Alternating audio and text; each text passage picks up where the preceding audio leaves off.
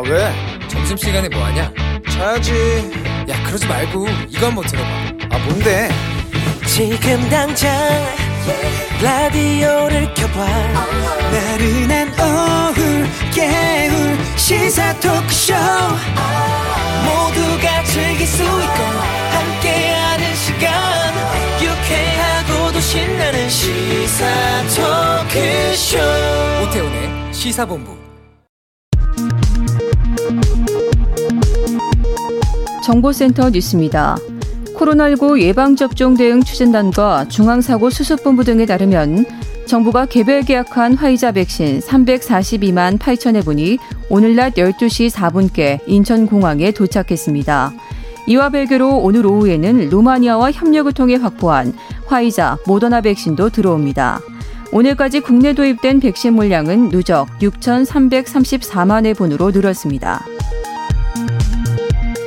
박범계 법무부 장관은 윤석열 전 검찰총장의 고발 사주 의혹과 관련해 유의미한 조사가 이뤄지고 있다고 밝혔습니다. 시민단체들이 이른바 고발 사주 의혹과 관련해 윤석열 전 검찰총장과 손준성 전 대검찰청 수사정보정책관, 김웅 국민의힘 의원을 고위공직자 범죄 수사처에 고발했습니다. 오세훈 서울시장은 경찰이 파이시티 발언 수사와 관련해 마포구청 카페에서 서울시 공무원을 만난 것에 대해 불법 수사라고 재차 주장했습니다. 지금까지 정보센터 뉴스 정원나였습니다.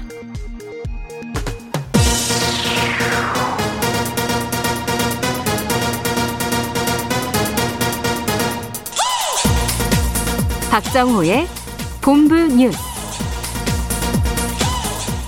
네, KBS 라디오 오태훈의 시사본부 2부 첫 순서 이 시각 주요 뉴스 정리해드립니다. 본부 뉴스 오마이뉴스의 박정호 기자와 함께합니다. 어서 오세요. 안녕하십니까. 코로나19 신규 확진자 수 확진자 수 음, 수요일이 중요하다고 했는데 많이 네. 늘었습니다. 그렇습니다. 오늘 영시 기준 신규 확진자 2,050명 발생했습니다. 어제보다 453명 늘어나면서 일주일 만에 다시 2,000명대가 됐고요. 주 초반까지 확진자가 적게 나오다가 수요일부터 급증하는 주간 패턴 이번 주에도 그대로 이어졌습니다.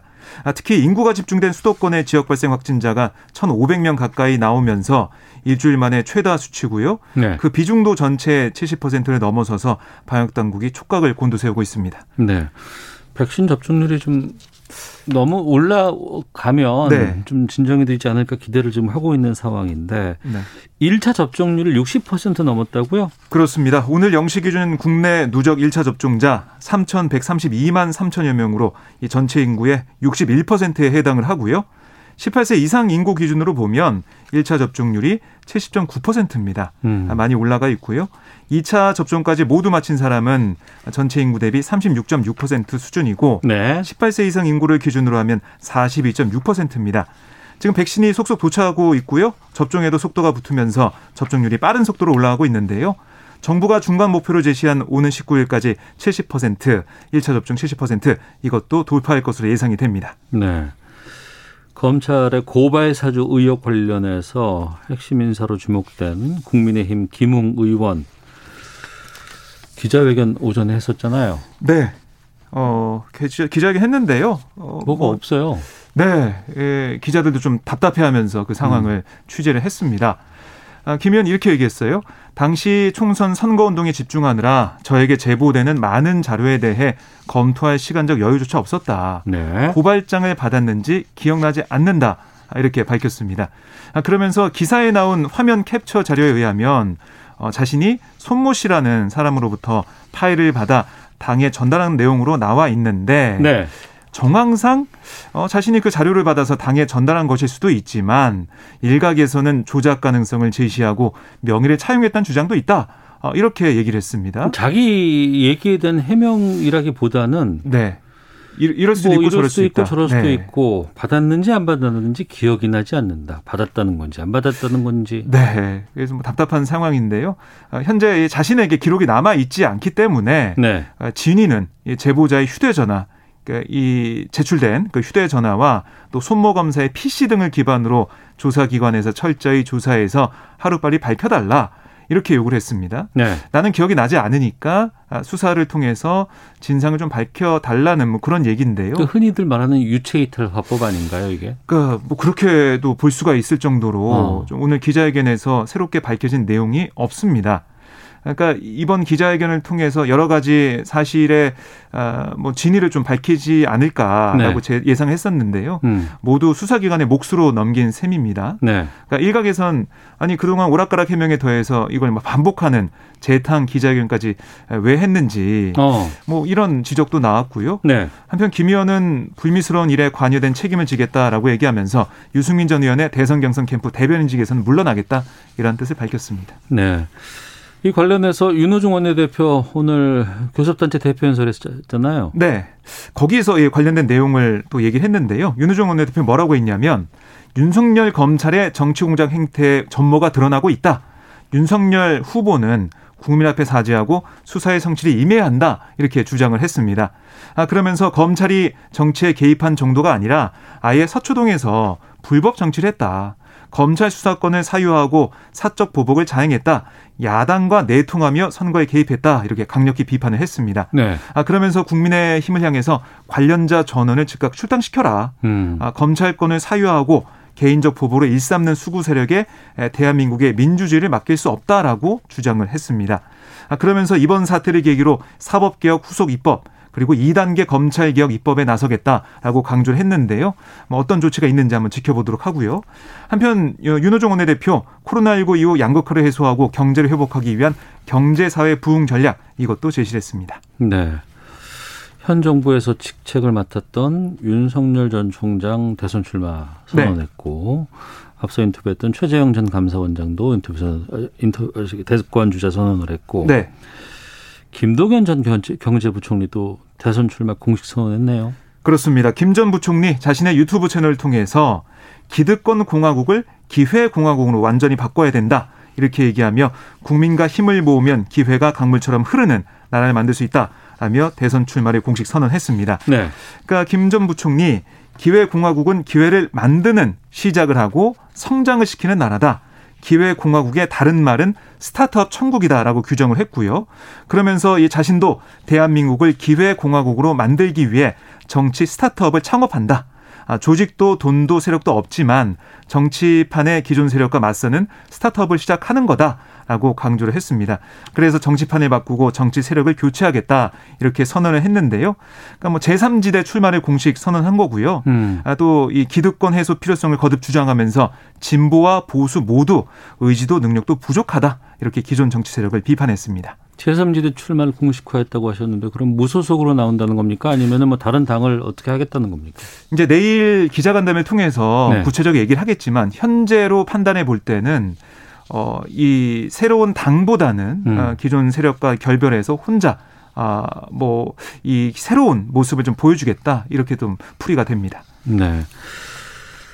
언론중재법 관련한 8인 협의체 오늘 첫 회의 연다고요? 그렇습니다. 협의체에는 더불어민주당 김종민, 김용민 의원과 민주당이 추천한 김필성 변호사 또 송현주 한림대 미디어스쿨 교수가 참여하고요. 네. 야당에서는 국민의힘의 최영도 전주혜 의원과 아, 국민의힘의 추천을 받은 문재한 한국외대 법학전문대학원 교수 신희석 연세대 법학연구원 박사가 자리를 합니다. 이게 이 오는 27일 본회의에 법안을 상정을 하는 걸로 여야가 합의를 했잖아요. 예. 근데 그 전제 조건이 바로 8인 협의체를 구성해서 법안 내용을 논의하기로 한 거거든요. 오늘 이렇게 구성이 돼서 오후 3시에 논의를 시작하지만 뭐 징벌적 손해배상제나 열람 차단 청구권, 뭐 고의 중과실 추정 조항 이런 핵심 내용을 놓고 여야가 서로 다른 입장을 견지하고 있어서요. 논의에 난항이 예상됩니다. 네. 공수처가 윤석열 전 총장 수사방해 사건 관련해서 이문정 법무부 감찰 담당관을 참고인 신분으로 소환해 조사하고 있다고요? 네. 이 공수처 수사 3부 임 담당관을 불러서 윤 전 총장이 한명수 전 국무총리 모해의증 교사 사건 수사를 방해했다는 혐의, 그러니까 직권남용 권리행사 방해 여기에 대해서 조사하고 있는데요. 네. 법무부 대검 이 합동 감찰 결과에 따르면 법무부가 지난 2월 임 담당관에게 한 전 총리 사건 수사권을 부여했지만 네. 윤석열 전 총장이 공소시효 완성이 임박한 3월에 갑작스럽게 임 담당관을 교체했고 네. 어, 여기에 대해서 임 담당관은 어, 제가 6개월간 만든 한전 총리 사건 수사 기록이 9건이고 모든 기록이 검사 임은정으로 돼 있었다면서 아, 당시 자신이 수사권을 보유하고 있었다 이런 점을 강조를 했어요. 음. 반면에 당시 대검 차장이던 조남관 법무연수원 원장은 원래 임 담당관은 대검 감찰 상과장을 보조한 것이었다. 그러니까 주인 검사가 아니었다면서 어, 이건 뭐 교체라고 볼 수 없다라고 주장한 바 있어요. 네. 이게 양측 주장이 엇갈리고 있는데요. 음. 어, 그래서 윤 전 총장에게 직권남용 권리행사 방해 혐의가 있었는지 판단하기 위해서는 임 담당관에게 실제 수사권이 부여됐는지 네. 주인 검사 지정이 업무상 필요한 일이었는지 이런 것들이 쟁점이 될 것으로 보입니다. 어, 검찰 관련된 여러 보도들이 계속 지금 쏟아지고 있는 상황입니다. 그렇습니다. 이게 어떻게 파장이 좀 이어질지. 네. 어제는 KBS도 좀 단독으로 보도한 것도 좀 있고요. 네. 알겠습니다. 자, 오마이뉴스의 박정우 기자와 함께한 본부 뉴스 이 뉴스까지 살펴봤습니다. 고맙습니다. 고맙습니다.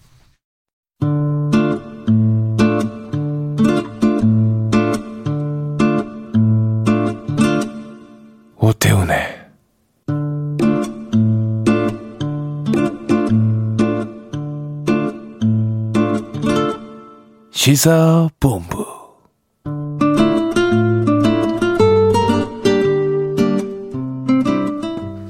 네, KBS 라디오 오태훈의 시사본부 청취자 여러분들의 참여 기다리고 있습니다. 샵 9730으로 의견 보내주시면 되고요. 짧은 문자 50원, 긴 문자 100원, 어플리케이션 콩은 무료고 팟캐스트와 콩 KBS 홈페이지를 통해서 다시 들으실 수 있고 또 콩 앱에 보이는 라디오 또 유튜브를 통해서는 직접 만나실 수도 있습니다. 콩 앱의 1라디오 채널 화면 하단에 캠코더 마크 누르시면 그리고 유튜브를 통해서도 영상으로 만나실 수 있습니다. 전문성과 현장성이 살아있는 고품격 high quality 범죄 수사 토크를 지향하는 아는 경찰 시간입니다. 회사원 교수님 나오셨습니다. 안녕하십니까? 안녕하세요. 네, 그리고 전 서울경찰청 국제문제수사팀 김은배 팀장 자리하셨습니다. 안녕하십니까? 안녕하십니까? 예.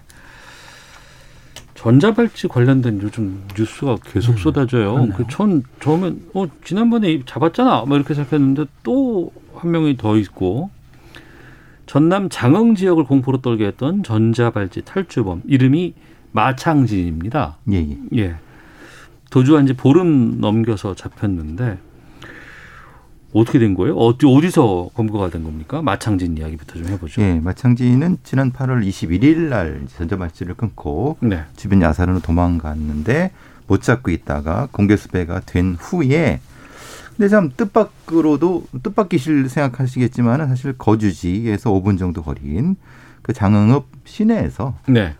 어, 순찰하던 지구대 경찰에 의해서 발견됐는데 네. 사실 우리 경찰이 법보행 분석이라고 해서 걸음걸이 분석에 대한 법보행 분석이라는 게 있는 예. 예, 예. 어. 법보행 분석은 강서 쪽에서 살인 사건, 서울 강서 쪽에 살인 사건을 잡는데 굉장히 유용한 기법인데 그 네. 이후로 국과수에서 그 기법을 연구해 갖고 어떤 패턴 같은 게 있어요? 예, 사람마다 걸음걸이 패턴이 다 다르다고 합니다. 아. 그래서 그것을 데이터베이스화 하면은 네. 유용한 정보를 가지고 있다는 것이 국가수가 지금 데이터 가지고 있고 그걸 우리 신임 경찰관들이나 지구대 경찰관들한테도 수시로 교육을 하거든요. 네. 그 교육을 잘 받은 우리 지구대 경찰이 어 저기 순찰을 하다가 좀 걸음걸이가 좀 이상한 사람을 발견해 갖고 자기 그 팀장한테 얘기를 해서 결국은 마창진이다 확정을 하고 체포하게 됐습니다. 그러면 마창진의 걸음걸이의 패턴 같은 것들을 이미 알고 있었던 알고 거예요? 있었던 거죠. 그렇죠. 그 예. 공개 수배를 했어요. 오, 8월 30일 날 예, 예. 공개 수배할 때 마창진에 대한 인적사항을 넣으면서 거기에 팔자 걸음이라는 걸 넣었단 말입니다. 그런데 예. 아까 교수님 말씀드렸지만은 경찰에서 팔자 걸음이라든지 안짱 다리, 뭐 뻗칭다 이런 게 이제 특징이 있는데 팔자 걸이 특징이 있지 않습니까? 그러니까 그 그날 9월 6일 날 11시쯤에 아마 11시 반쯤에 순찰을 하지 않습니까? 그런데 음. 어, 지금 그 마창진이랑 비슷한 사람이 걸어가는데 팔자걸음이니까 경관등을 껐어요. 그 내려가지고 뭐라고 하니까 마창진이가 가방을 들고 가다가 손을 번쩍 들더라고요. 음. 그러니까 포기한 상태입니다. 네. 확인해 보니까 전자발찌를 끊고 도주한 마창진이가 확실하다. 어. 된 거기 때문에 일단은 마창진이가 도주를 했는데도 불구하고 21일 날 도주했지 않습니까? 16일 됐는데도 아니 왜 그 근방에 자기 집한 400m라 그래요?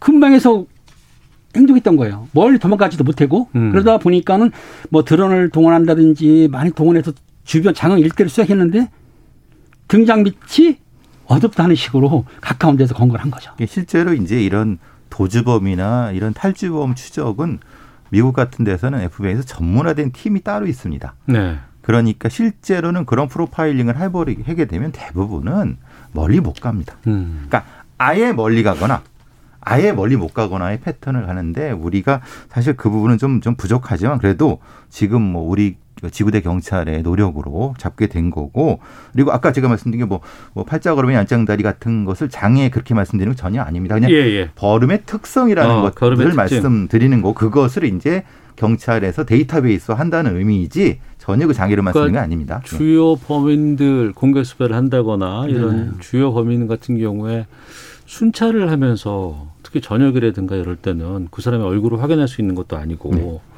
게다가 만나가지고 주민등록증 보고 확인할 수 있는 것도 아니고 불신검문이 지금 안 돼 있죠. 예. 네. 그렇죠. 그런 상황에서는 걸음걸이의 행태라도 비슷한 부분들이 있으면 좀 더 의심해 보거나 좀더 네. 확인해 볼 수 있는 장점들이 있겠군요. 그렇죠. 충분히. 이건 아주 유용한 장점이 되는 거죠. 왜냐하면 요즘 어. 같은 마스크를 쓰고 다니는 그렇죠. 이런 시대에는 네. 예, 걸음걸이 법보행 분석은 대단히 유용한 음. 이 검거 수단이 방법입니다. 법 보행 분석이라는 것 예, 예. 오늘 좀 알아봤는데 그러면 이 마창진이 무슨 일을 벌인 거예요? 마창진이는 2011년경에 미성년자 두 명을 성폭행을 했습니다. 네. 그래가지고 5년형을 받고 2016년 출소를 했는데 출소할 때 전자장치 부착 그 법률에 의해 가지고 전자 발찌를 7년 동안 부착을 시켰어요. 그런데 네. 문제는 올해 그 6월 달 경에 또 20대 여성을 성폭행을 했다는 거예요. 그러니까는 착용한 상태에서 예. 7월 31일경에 피해자가 고소장을 넣었습니다. 예. 경찰에서 소환 조사 할 거 아닙니까? 음. 그런데 이제 서로 말이 틀리니까 일단은 그 마창진이 핸드폰 같은 걸 압수해서 조사 중에 본인이 이제 아 내가 범인이 들켰구나 싶어서 전자 팔찌를 끊고 도주한 거죠. 중간에 풀어줬다는 얘기예요? 아 왜냐하면 바로 구속시키는 건 아니고 네. 피해자의 고소장이 들어온다 하더라도 피해자 조서를 받은 다음에 피해자를 소환해 가지고 사실관계를 물어보는데 피의자가 사실대로 시인하거나 음. 자백은 모르지만은 부인할 경우에는 증거가 필요한 거잖아요. 네. 증거 확보하기 위해서 휴대폰을 압수해서 포렌식 같은 거 하려고 하다 보니까 겁이 나니까 도주한 거죠. 음. 지금 상태가 조금 이게 이제 우리의 법 체계에 조금 묘한 그 빈 구석인데요. 네. 지금 이 마창지는 아까 보사하셨겠지만은 2011년도에 아까 팀장 네. 말씀하신 건 상당히 위험한 성범죄를 저질렀는데도 불구하고 5년형밖에 선고가 안 됐습니다. 음. 그 이후에 출소한 이후에 한 2, 3년 정도를 전자발찌로 관리를 했는데 관리가 사실은 매우 부실하게 된 부분이 있는 거고 또한 상당히 위험한 범죄자임을 알고 있었다고 하면은 지금 이것은 구속 상태에서 수사를 했어야 된다고 전 보거든요. 네. 근데 사실 묘한 거는 아까 저 팀장님 말씀하신 것처럼 성범죄 수사 부분에서 증거가 명확하지 않은 경우에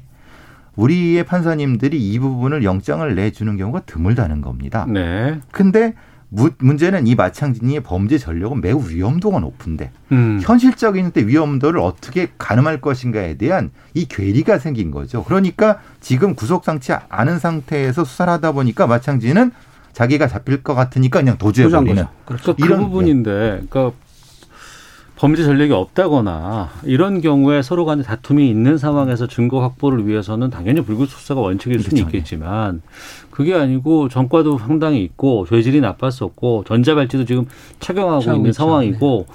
동일 범죄를 통해서 구속된 상황에 있는 상황에서 그걸 증거 확보를 위했다고 풀어준다는 것에 대해서는 저도 좀 납득이 되질 않거든요. 그러니까 지금 이제 이게 사실은 그래서 이제 우리 판사님들이나 검사 쪽에 검찰 쪽에서 좀 더 적극적인 형태의 이런 경우는 구속 수사를 해야 되는 것이 아니냐라고 하는.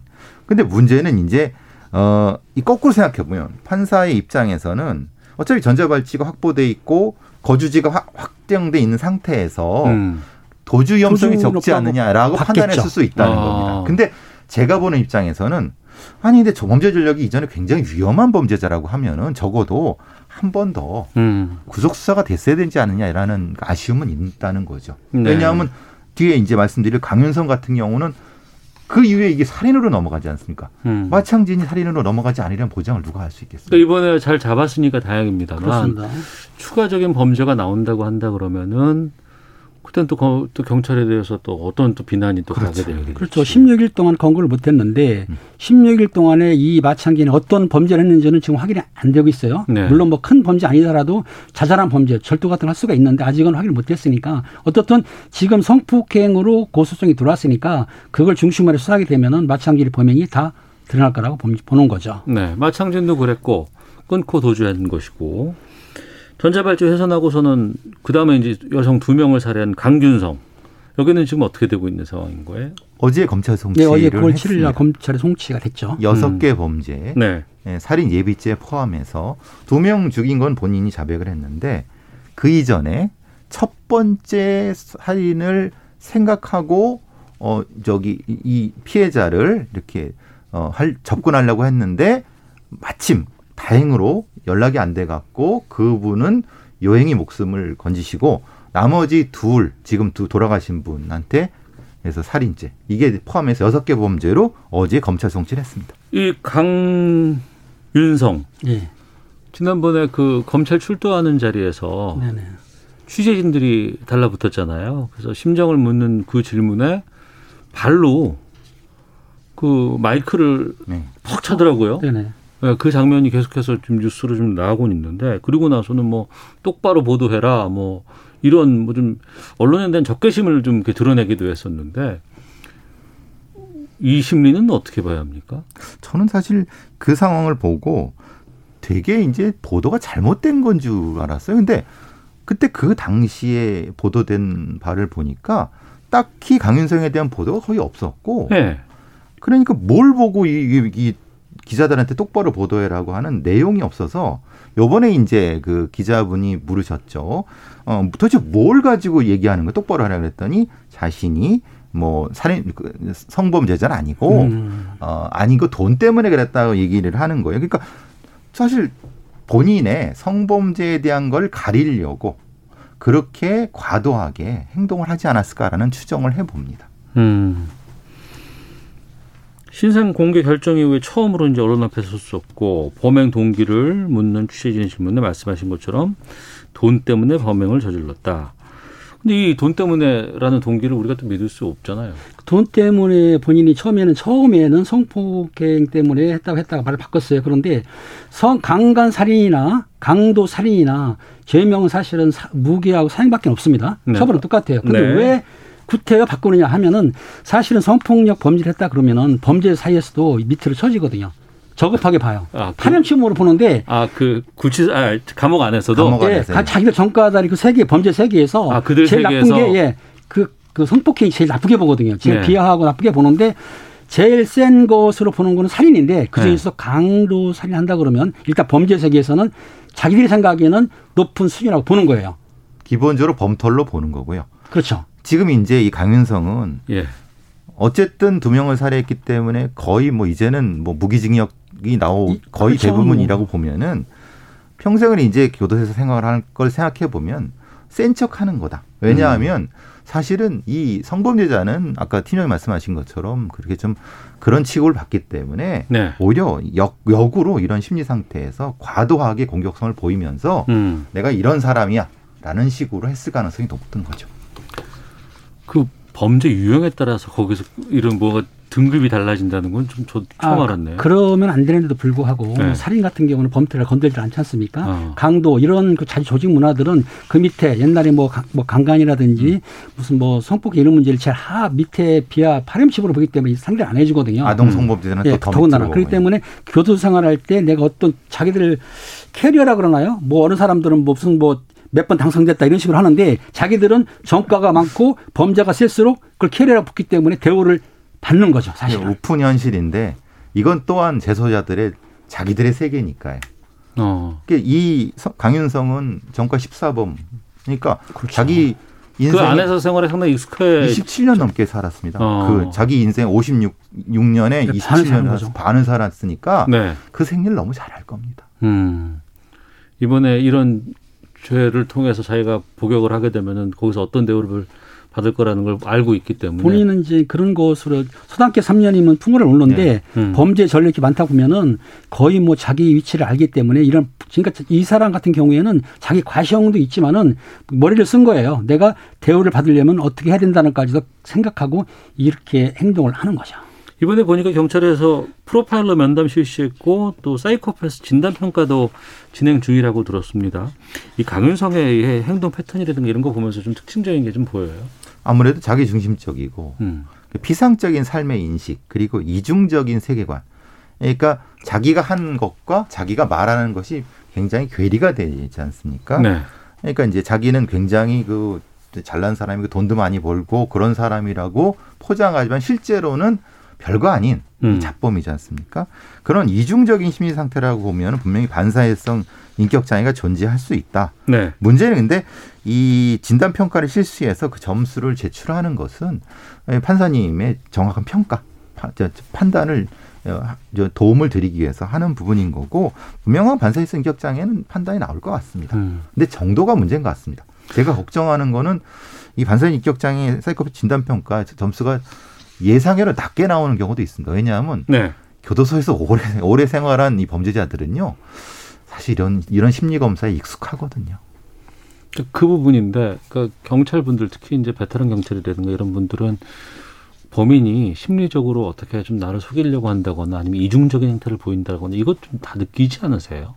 그런 모습을 봐가지고 파악하는 사람도 있지만 네. 지금 이 강윤선 같은 경우는 정가가 14범이지만 교도 생활을 오래 했어요. 네. 법 지식도 풍부하단 말입니다. 법의 그 범죄에 대해서는 그렇기 때문에 자기를 위장하는 법을 알기 때문에 어. 자기를 거짓말도 잘하지 않습니까? 그러다 음. 보니까 경찰들이 지금 말씀하신 대로 심리 분석을 한다 하더라도 심리 분석을 어느 정도 그 위장할 수 있다. 네. 그렇지만 점수가 낮게 나올 수도 있다는 얘기죠. 음. 가능한 얘기죠. 그 충분히. 네. 근데 그래서 강력계 우리 팀장님처럼 강력계 형사들은 어느 정도 깔고 들어가죠. 그런 범죄자를 다룰 때는. 근데 보니까 이 진짜 너무한 게 피해자가 55명인데 다 여성이었다면서요. 그 자기가 손에, 손에 놓고 쉽게 다룰 수 있는 사람. 남자 같은 경우에는 그러니까 자기보다 강한 사람한테는 강도를 잘 안 했어요. 음. 자기가 약한 사람들, 자기 손에 쉽게 요리할 수 있는 상대 피해자들을 골랐기 때문에 좀 비겁하기도 하지만은 머리가 좋은 거죠. 그리고 이런 범죄자들이요. 교도관한테 진짜 잘합니다. 무슨 뜻이죠? 교도관한테 힘이 센 자들한테는 너무 넙죽 엎드리고요. 아. 힘이 약한 사람들한테는 밟으려고 하는. 내가 잘 보여야 되거나 아니면 내가 저 사람 저 사람이 나에게 이득을 줄 수 있는 위치에 있는 사람이다라고 하면은 넙죽 엎드리고 그렇죠. 그렇지 않고 어 나보다 힘이 약하고 내가 제압할 수 있을 것 같아라고 하는 사람한테는 막 하고 그렇죠. 막 범죄를 저지르고 이런 행동을 한다는 특히 거예요. 강윤성이 이번에 나와서 어. 출소하는 후에 공격한 여성들의 직업이 거의 동일하지 않습니까? 네. 그렇죠. 그런 형태. 그러니까 자기가 음. 마음대로 했어. 이게 진짜 어떻게 보면 진짜 나쁜 사람인 거죠. 그러면 앞서 마창진, 지금의 강윤성, 뭐 좀 전문적인 상황으로 봤을 때 좀 차이점 같은 게 좀 보여요. 마차친 같은 경우에는 파렴치범으로 끝났어요. 지금 특별한 게 없는데 강윤성 같은 경우는 진짜 범죄꾼입니다. 범죄를 알기 때문에 이 사람들은 전문 범죄꾼이에요. 그 14번뿐만 아니라 범죄 행각이 강도 것인지 아니면 강도가 대부분이지 않습니까? 그렇다고 한다면은 자기들이 불러서도 자기 과시형도 있지만은 범죄만 해서 살아간다는 방안을 먹었기 때문에 마창진이하고는 차이가 많이 나는 거죠. 근데 마창 강윤성의 10, 14년 전 모습이 저는 마창진이라고 봅니다.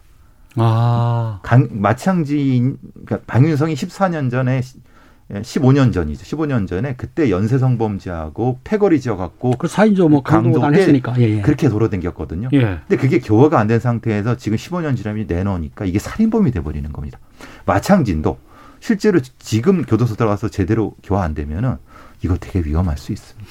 그러니까 언론에서 지금 이게 뭐 지금 여러 가지 CCTV 내용이라든가 이런 것들이 밝혀지고 공개 수사했기 때문에 이제 주목되고 하면은 음. 죄값은 더 제대로 받겠죠. 그렇죠.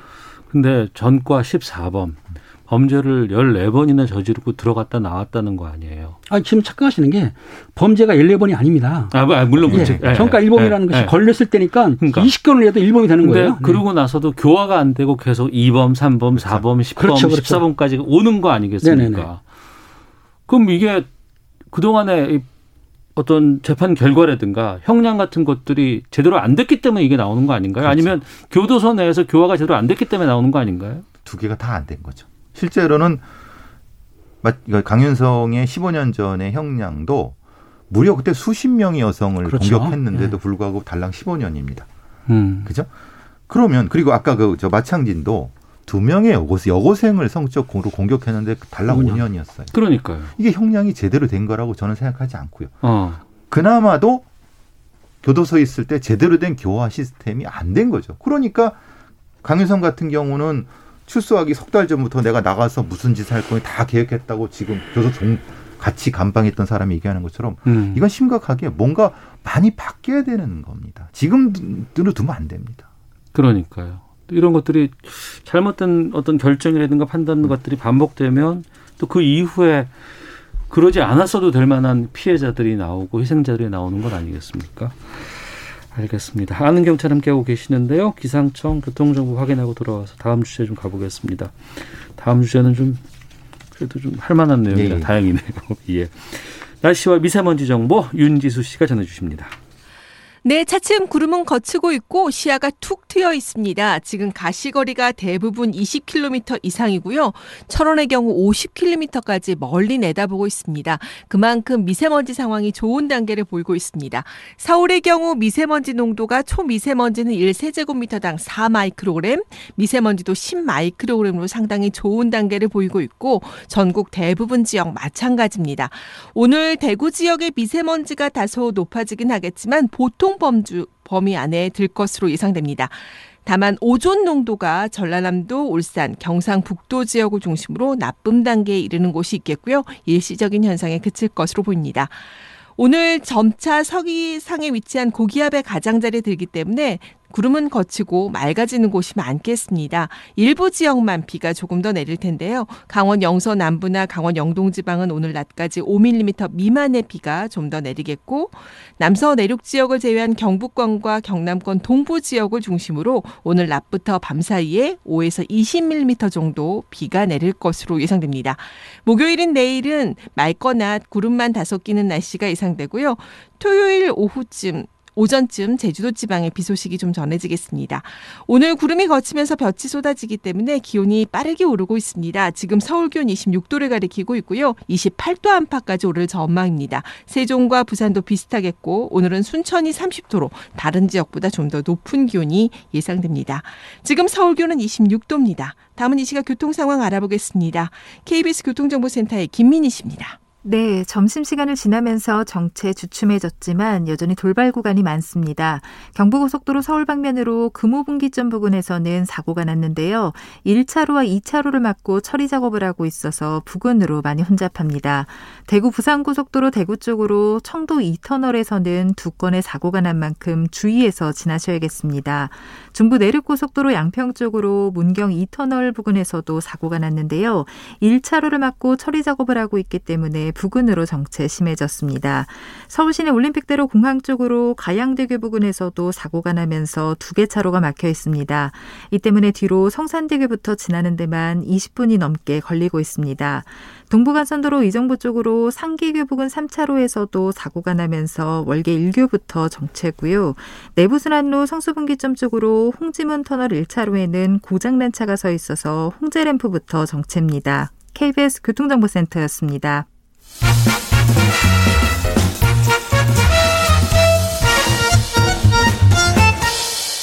오태훈의 시사 본부. 네. 배상훈, 김은배 두 분과 함께 아는 경찰 말씀 나누고 있습니다. 아, 는 경찰 이 훌륭하신 두 분과 함께 여러 가지 사건 사고를 다루고 있는데 사건 사고 그 내용이 좀 별로 좋지 않아서 항상 그랬었는데 오늘은 좀 간만에 좀 훈훈한 내용을 좀 짚어보겠습니다. 며칠 전에 화제가 된 사건이 있었는데 충남 홍성에서 백구가 할머니를 구한 일이 있었다고요? 그렇습니다. 이번에 동물과 사람의 훈훈한 내용인데요. 네.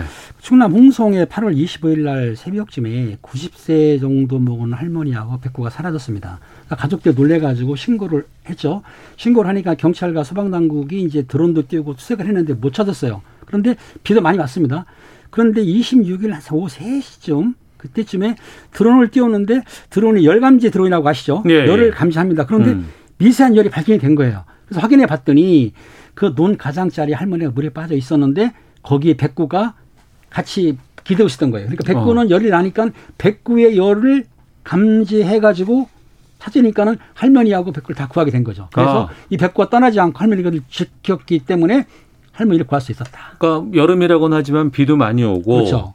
그런 상황에서 할머니는 저체온증 때문에 감지가 안 됐는데 그렇죠. 체온이 약하니까 같이 네. 있었던 백구의 백구. 체온을 감지해서 아. 찾게 된 거죠. 그러니까 그 연세 많으신 노인분들은 네.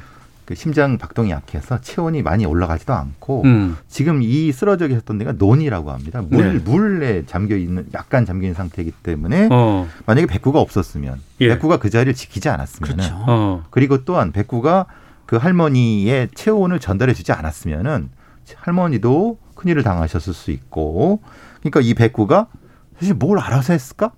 알아서 했겠죠. 왜냐하면 거기 있었다는 거 하는 것은 음. 그리고 그 체온 때문에 그 같이 있었던 그, 그 품에 안겼던 체온 때문에 결국은 살아나셨다. 그래서 의견이다 이렇게 얘기가 되는 거죠. 아니 할머니께서 어, 왜 무슨 일 때문에 그 비오는 날 밖에 나가고 막 그러셨을까? 네 할머니가 약간 치매기가 있기 때문에 예. 사회 건강을 못하는 거죠. 나갈 때 다행히 백과 따라 나간 거죠. 예, 그러니까 예. 백과 따라가지 않고 있었다고 한다면은 할머니가 변을 당했을 건데 어. 다행히 백과 따라가는데 따라가도 백구가 할머니를 떠나지 않고 몸에 기대고 있었기 때문에 발견했던 거죠. 참 훈훈한 이야기입니다. 예. 백구와 할머니 사이에 뭐 사연이 있어요?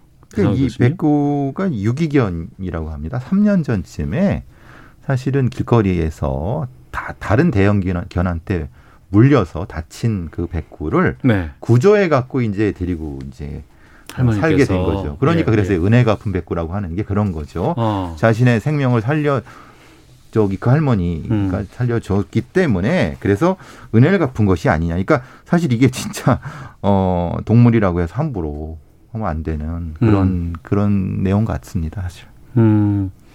우리나라 첫 명예 119 구조견이 됐어요, 백구가? 예, 그렇습니다. 자, 작년 4월경에 네. 사람을 구한 동물에게는 명예 경찰, 명예 소방관을 임명하자는 걸 만들어 놓는데 법이 이겁니다. 명예 소방관 및 소방 홍보 대사 운영에 관한 규정을 만들어 놓는데 음. 여기 사람을 구한 동물한테는 그 구조 119 명예 119 구조견을 주는데 네. 그거 중요한 게 뭐냐면 계급도 줘요. 아 그래요? 예, 소방교로 임명했다고 하는데 물론 소방교 명, 예, 물론 아. 명예입니다. 명예인데 예, 예. 계집도 새로 주고 어. 명패도 걸어주고요. 예. 사료도 주고 어. 그 다음에 그 목줄도 새로 해주고 그 다음에 꽃다발까지 승진했기 때문에 제대로 명예 음. 일곱 규적견으로 임명을 했던 거죠. 예. 소방관 계급은 이제 소방사부터 시작합니다. 네. 제일 저기 처음 들어가셨을 때 소방교는 그 다음 예, 계급이죠. 그렇죠. 이게 음. 경찰로 보면은 경찰은 순경이 소방사고 네. 이게 경장, 경장 소방교 이렇게 되니까 그래도 상당히 기특하지 않습니까? 음. 이 백구가 그러니까 음. 그래서 이제 이런 명예 인류 구조견이 됐다고 합니다. 네. 특히 어르신들 이제 거동도 불편하시거나 뭐 이럴 때 그리고 또 대부분 요즘 시골에서는 혼자 사시는 분들이 많이 계시잖아요. 그렇죠. 그럴 때 이제 이 개가 나름대로 좀 이렇게 주변에서 음. 또 챙겨주기도 하고 한다는 거는 좀 의미가 있는 것 같기도 하고 보면은 이 홍성 들어보니까 예전에 홍성에서 좀 의로운 개가 좀 있지 않았어요? 기억이 나는 것 같은데. 네, 그러니까요. 이게 이제 저 팀장님이 자세히 설명해 주시겠지만 의견설화가 있는 그 우리가 보통 그 책에도 나오는 거 아닌가요? 책에도 나오고 예. 이제 미담으로 나오는데요. 음. 의견설화라고 그래가지고 아마 그 옛날에 한 농부가 그 반려견이 있었는데 장터에 가가지고 술 많이 먹었어요.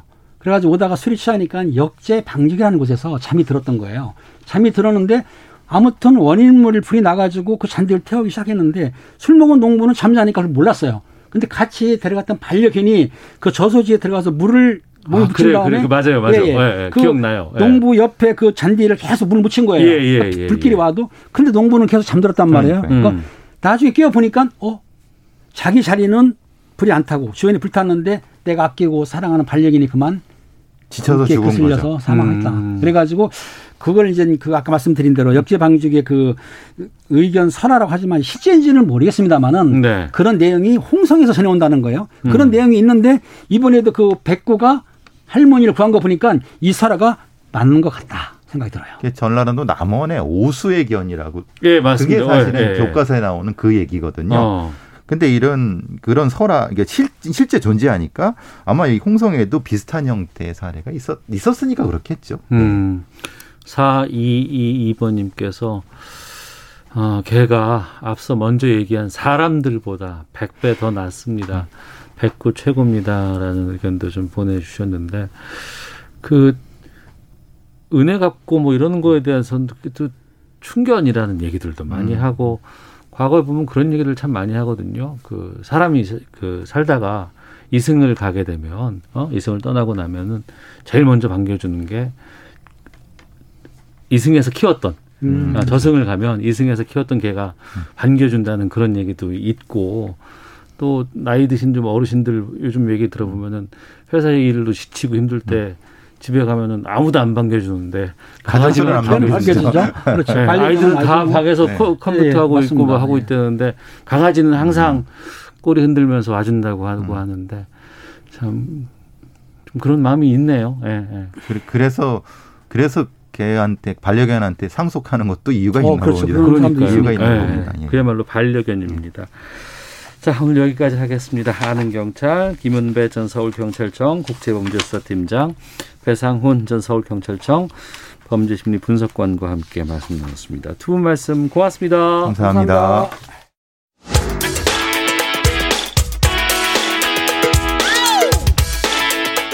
오태훈의 시사본부는 여러분의 소중한 의견을 기다립니다. 짧은 문자 50원, 긴 문자 100원의 정보 이용료가 되는 샵 9730, 우물정 9730번으로 문자 보내주십시오. KBS 라디오 앱 콩은 무료입니다. KBS 라디오 오태훈의 시사본부. 지금 여러분은 대한민국 라디오 유일의 점심 시사 프로그램을 듣고 계십니다. 오너리스크에 시달려온 남양유업이라는 회사가 있습니다. 이번엔 부당 인사 의혹으로 또 논란에 휩싸였는데요.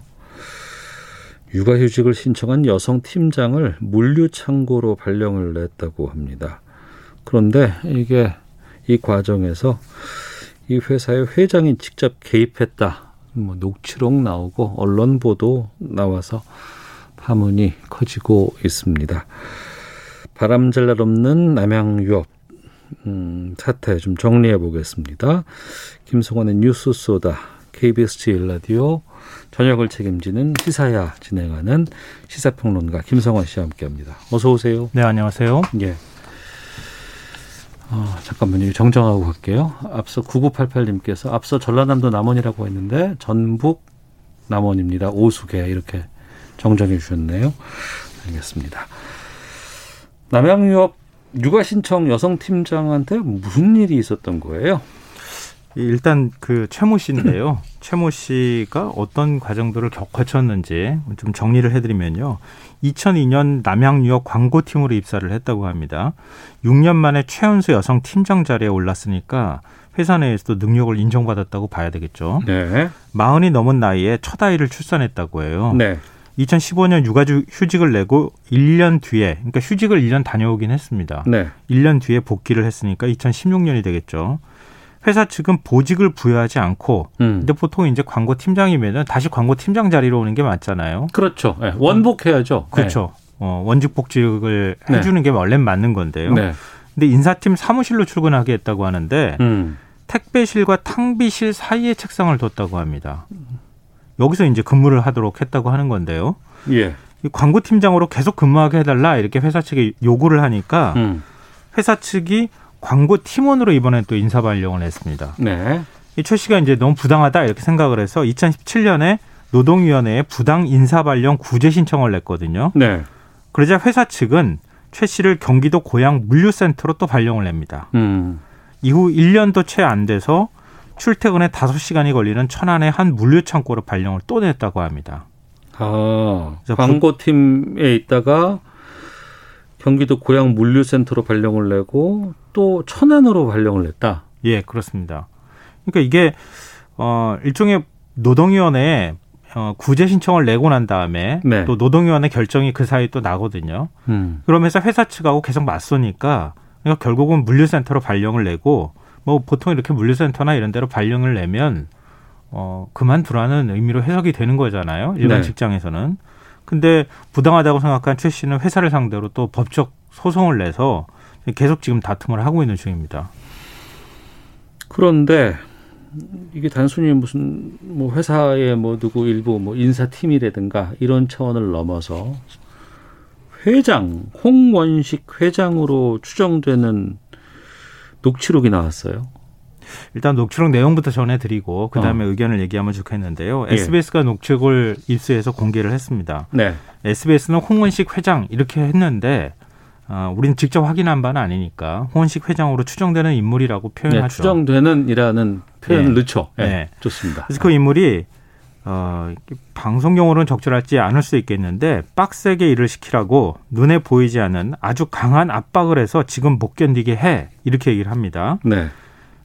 그 얘기를 들은 직원이 최 씨가 지금 힘든 기색을 보인다 이렇게 얘기를 하니까 음. 근데 그걸 활용을 하라고 어려운 일을 해가지고 말이야 보람도 못 느끼게 네. 이렇게 얘기를 합니다.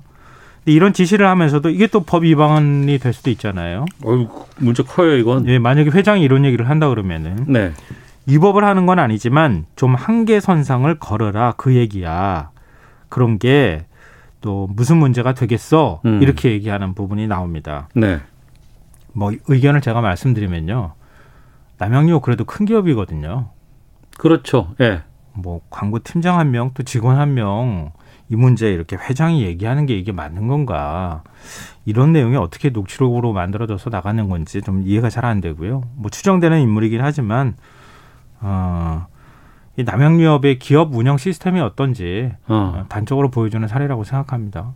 그렇겠네요. 예. 네. 이게 팀장에 대한 그것도 육아 휴직 끝나고 복직한 이후에 여러 가지 뭐 재소가 좀 들어왔으니까 회장한테 보고는 됐을 수 있을지 네. 모르겠지만 네. 거기에 대해서 가타부타 이걸 뭘 지시를 하고 아.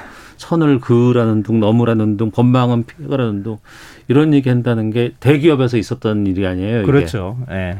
맞습니다. 그럼 이 기사가 나고 SBS가 이제 입수해서 공개한 건데 남양유업에서는 뭐 입장문 나가 보도자료 같은 거 나왔을 것 같은데. 네, 오늘 입장문 냈어요. 최 네. 씨의 네. 주장을 전면 부인했습니다.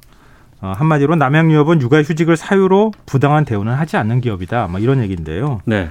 어, 현재 여직원은 물론 많은 남자 직원도 육아휴직 제도를 사용하고 있고 네. 어떤 인사상 불이익이나 부당한 대우는 하지 않고 있다.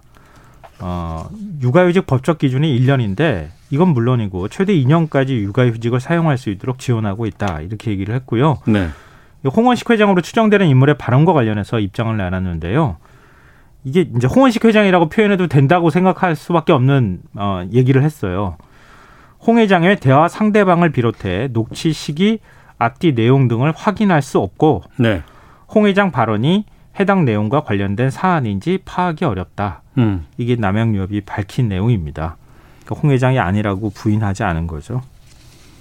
아니 지금 인사발령 낸 상황을 보면 우선 사무실도 육아휴직 끝나고 왔더니 보직 없어지고 다른 팀으로 발령을 낸 거죠. 다른 팀으로 네, 발령 내고 네. 그러다가 또 타 지역으로 전출까지 보내고 1년도 안 돼서 또 보내고 이랬는데 부당한 대우를 하지 않았다. 뭐 육아휴직을 지원하고 있다. 이렇게 해명을 했다는 거 아니에요? 이제 뭐 홍 회장의 어떤 인사 스타일이나 남양유업의 기업 운영 방식이나 이런 것들하고 별개로 음. 어, 지금 이제 부당 인사와 관련돼 있는 문제는 조금 좀 냉정하게 말씀드려야 하는 게 맞는 것 같아요. 네. 어, 최 씨가 처음에는 노동위원회에 구제 신청을 냈습니다. 네. 앞서 말씀드렸죠. 최 씨는 육아휴직 사용을 이유로 인사상 불이익을 받았다 이렇게 음. 주장을 계속 해왔는데요. 사측은 인사평가 결과가 수년간 지속적으로 좋지 않아서 특별 협의 대상자로 선정한 것이지 육아휴직을 이유로 광고팀장에서 보직해임한 것은 아니다 이렇게 네. 맞섰습니다. 예. 그러니까 그 이전에 광고팀장으로 있을 때도 인사 평가가 좋지 않았다. 음. 근데 육아휴직 갔다가 온 다음에 그래서 뭐 특별 협의 대상자로 지정을 해가지고 뭐 다른 인사상 불이익을 주려고 만 했던 것은 아니었다. 그러니까 네. 어 뭐 평가 결과에 따른 것이다. 음. 공정한 결과 평가를 한 뒤에 내린 결정이다. 뭐 이런 얘기입니다. 네. 근데 노동위원회는 최 시간이 회사 쪽에 어 손을 들어줬어요. 이게 약간 아, 의외죠. 노동위원회가 예. 예. 생활상 불이익이 없고 음. 신의 측상 요구되는 협의 절차도 거쳤다. 네. 이런 이유입니다. 음. 이 노동위원회 결정에 불복한 최 씨가 중앙노동위원회를 상대로 부당한 인사 발령 구제 판정을 취소해 달라고 행정 소송을 냅니다. 네, 중노위가 더 위급이니까. 네. 예. 어, 그리고 중노위에서 최종적으로 결정낸 거니까 서울행정법원으로 간 거예요. 네. 서울행정법원은 최 씨의 손을 들어줬어요. 음. 이 사실 기사에는 행정법원에서 승소했다고만 그냥 짧게 언급이 됐지. 네. 실제 이 판결 내용이 잘 안 나와서 오늘 굉장히 열심히 제가 찾아봤거든요. 고생하셨습니다. 네. 재판부는 특별협의 대상자 선정 제도는 회사가 직원들에게조차 공개하지 않고 내부적으로 운영하던 제도라는 점에서 필요한 경우 언제든지 특별 협의 대상자 명단을 사후적으로 작출해낼 여지도 크다. 이렇게 봤습니다. 아, 비밀이라는 이유로 만들어낼 수도 있다 이렇게 보는 아, 그렇죠. 네, 특별 네. 대상자라고 하는 제도를 직원한테 네. 공개하지 않고 회사에서 음. 임의로 운영하니까. 네, 네. 그러니까 나중에 인사상 불이익 주고 원래 특별 협의 대상자야 이렇게 얘기했을 가능성도 배제하기 어렵다. 네. 그러니까 실제로는 육아휴직을 사용하자 이를 이유로 광고팀장에서 보임 해, 에, 보직 해임했던 것이라고 본 겁니다. 음.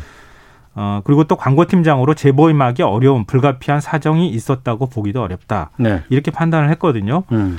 근데 이게 생각보다 굉장히 큰 화제가 됐던 판결이었어요. 네. 특히 여직원의 육아휴직을 갔다 온 직원이 엉뚱한 음. 대로 지금 보직을 받았기 때문에 근데 여기까지는 굉장히 많이 공개가 됐는데 회사 쪽에서 항소했을 거 아닙니까? 네. 항소심 판결이 나왔는데 항소심 판결이 뒤집혔어요. 아 뒤집어졌어요? 또 뒤집혔어요. 회사 쪽이 어. 또 이겼어요. 예, 예. 판결문을 제가 입수하려고 지금 방송 들어오기 전까지 굉장히 여러 사람한테 연락도 하고 뭐 이렇게 부지런히 알아봤는데 음. 판결문을 지금 입수할 방법이 없어요. 음. 근데 그냥 기자들이 어디서부터 시작된 얘기인지 모르지만 네. 회사 쪽이 이겼다. 음. 이것까지만 지금 확인한 상황이고 이걸로 볼 때 인사 조치가 부당한 것이 아니었다는 회사 측의 주장을 받아들인 뭔가 자료가 추가로 제출되지 않았을까 네. 그런 생각이 들고요. 현재 대법원 선고를 앞두고 있는 중입니다. 그런 와중에 녹취록이 지금 나온 거 아니겠어요? 네, 그렇죠. 그이 녹취록의 내용은 인사 시스템으로 그냥 인사가 되었다고 보기에는 힘든 부분들이 좀 추정이 될 수도 있기 때문에. 네, 그렇죠. 일반적으로는 어. 앞서 말씀드렸던 것처럼 육아휴직 갔다 오면요. 어떻게 해서든 일단 원직으로 복직시켜 주는 게 맞아요. 네. 어, 복직시키고 난 다음에 일정 기간 근무하고 음. 그 인사 평정에 따라서 움직이는 게 맞는 것이지. 회장으로 추정되는 인물이 그걸 활용하라고 하고 보람도 못 느끼게 어려운 일을 시키라고 하는 이런 얘기 된게 있다고 하니까. 그러니까 되겠네. 기업 윤리에 관한 부분하고 음. 우리 법적인 부분은 조금 분리해서 그랬으면 생각하면 좋겠다. 남양유업에서 손댄다고 했었고 매각한다고 했었잖아요. 근데 지금 이건 어떻게 되고 있어요? 다음 물 건너 간 일이 되어버렸어요. 네. 그러니까 홍원식 회장이 지난 1일 입장문을 냈거든요. 사모펀드 운영사인 한행컴퍼니에 주식 매매 계약 해제를 통보했다 이렇게 공식적으로 밝혔습니다. 네. 이 한행코라고 하는 곳하고 어, 지금 홍 회장 일가가 보유한 남양유업 지분 53%가 있거든요. 이걸 3,107억 원에 넘기기로 음. 일종의 이제 회사를 넘기기로 계약을 체결한 것이죠. 그게 3개월 전이었는데 네. 없던 일로 이제 만들어 버린 겁니다. 그때 막 하고 손 떼겠다고 하고 눈물 흘리고 막 사과하고 막 그랬었잖아요. 네. 네. 그 기자회견 모습 다 보셨잖아요. 예, 예. 어, 본인도 회장직에서 물러나고 음. 자식들한테도 경영권 물려주지 않겠다고 네. 약속했는데 네. 그 약속이 다 공수표로 지금 돌아간 겁니다. 음. 그러니까 한행코의 부당한 사전 경영 간섭과 비밀 유지 의무 위반이 이제 계약 파기 사유다 이렇게 밝혔는데요. 그러면서 홍 회장이 이런 입장문에 이런 내용을 담았어요. 선친 때부터 57년을 소중히 읽어온 남양유업을 이렇게 쉬 말을 바꾸는 부도덕한 사모펀드에 넘길, 넘길 수는 없다고 결심했다. 네. 남양유업이란 이름 아래서 오랜 시간 함께한 임직원 주주 대리점 낙농주 그리고 고객들에게 있어 그것이 남양유업 대주주의 마지막 책무라고 판단했다. 이렇게 얘기를 했는데요. 네. 한인코 주장은 주장은 전혀 다릅니다. 음. 계약 계약이 지금 계속 유효하다고 주장을 하고 있는데요. 왜냐하면 그홍 회장 일가나 홍 회장이 가지고 있는 주식을 처분하지 못하도록 가처분 신청을 냈는데 법원이 지금 받아들였어요. 네. 그래서 홍 회장이 주식을 처분할 수가 없어요 지금. 음. 그러니까 그 상황에서 이제 법적 대응으로 들어가는 상황인데요. 네. 홍 회장의 주장은 사실 무근이고 어, 계약은 유효하다. 어, 이렇게 얘기하고 있는데 업계에서는 이홍 회장이 더 가격 올리려고 하는 거 아니냐, 마음 바꾼 거 아니냐, 뭐 이런 해석도 지금 내놓고 있는 상황입니다. 음. 남양유업이 이제 유제품 전문 회사 아니겠어요? 네. 분유 만들고. 그렇죠. 네. 근데 육아휴직한 직원 팀장을 이렇게 또 한다는. 오히려 여성을 더 우대해도 모자랄. 그러니까. 그런 아, 상황이었고. 네. 게다가 앞서 말씀하신 것처럼 그때 기억나는 게 이제 그 유제품 불가리스 이게 코로나 바이러스에 효과가 있다 그래가지고 그것 때문에 문제가 탈나가지고 사고하고 그런 거 아니었어요? 사실 뭐 그거 하나만 뭐 물론 이제 그 전에도 뭐 많았었지만 아, 그 전에도 네. 갑, 네. 대리점 갑질 사건부터 시작해서 뭐 외손주가 뭐 마약을 하니 안 하니 뭐 그런 것부터 시작해서 굉장히 많은 논란이 있었고요. 또 홍 회장 이 사과한 데는 장남인 홍, 홍진석 상무 역할도 컸어요. 고급 외제차 빌려서 자녀 등교에 이용했다 뭐 이런 논란이 생겨가지고 음. 전략기획 담당 상무에서 보직 해임이 됐었거든요. 네. 근데 회사 팔겠다고 해놓고 다시 장남을 복직시켰어요. 음. 그리고 차남도 어, 홍범석 상무인데요. 미등기 임원으로 다시 승진시키기도 했어요. 네. 그러니까 기자회견 하고 난 다음에 음.